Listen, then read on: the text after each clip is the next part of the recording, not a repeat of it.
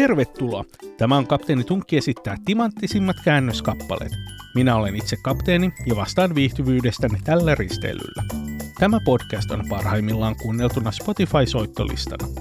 Linkit soittolistani tässä jaksossa mainittuihin kappaleisiin löytyy osoitteesta kapteenitunki.fi ja tämän jakson kuvauksesta. Ja sitten takaisin ohjelmaan.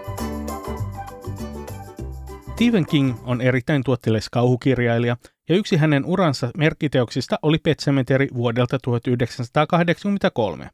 Se käännettiin suomeksi kuusi vuotta myöhemmin nimellä Uinu Uinu lemmikkini. Moni herra Kingin teoksista on päätynyt valkokankaalle. Useimmat filmiadoptaatiot ovat myös muodostuneet hiteiksi tai muuten legendaariseksi. Näin kävi myös Pet Semetarylle, joka käännettiin elokuvaksi vuonna 1989 samalla nimellä. Elokuvaa varten tilattiin lopputeksteihin musiikki legendaariselta Ramones-bändiltä. King kutsui bändin kotiinsa ja antoi Didi Ramonelle kirjan inspiraatioksi. Didi otti neuvosta vaarin ja telkesi itsensä kellarin kirjan kanssa. Tunnin päästä hän tuli kellarista pois ja kädessään hänellä oli kappaleen sanat. Sanoihin kun vähän lisättiin vielä sävellystyötä ja oiva sovitus, niin Petsemeteristä tuli Ramonesin suurin radiohitti ja keikkojen kestosuosikin läpi 90-luvun. Viisi vuotta myöhemmin teki siitä suomenkielisen käännöksen Pojat innovatiivisella lemmikkihautuumaa nimellä.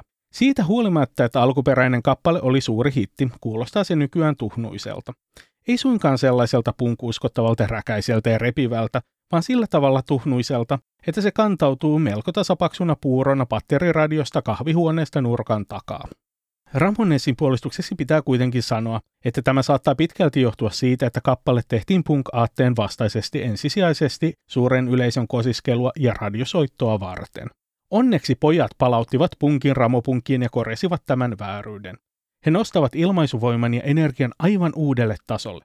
Kitarat viiltävät, lautaset rämisevät ja laulu tulee henkisesti suoraan kasvoille, juuri niin kuin punk-biisissä pitääkin. Vähän ehkä mennään metallin puolelle, mutta sekin on oikeastaan vain hyvä asia. Ilmaisuvoima ei jää musiikilliselle puolelle, vaan myös suomen kieli on päästetty irti osoittamaan voimansa.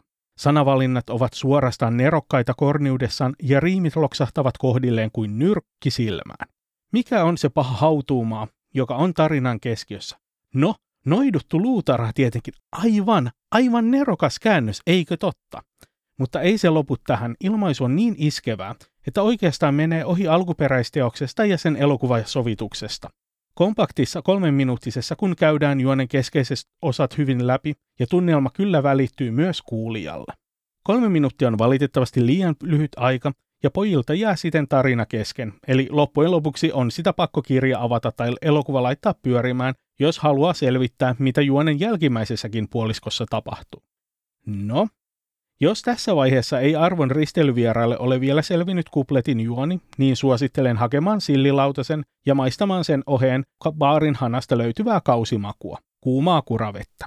Niitä mutustellessa viihteestä vastaa pojat ja lemmikki hautuumaa.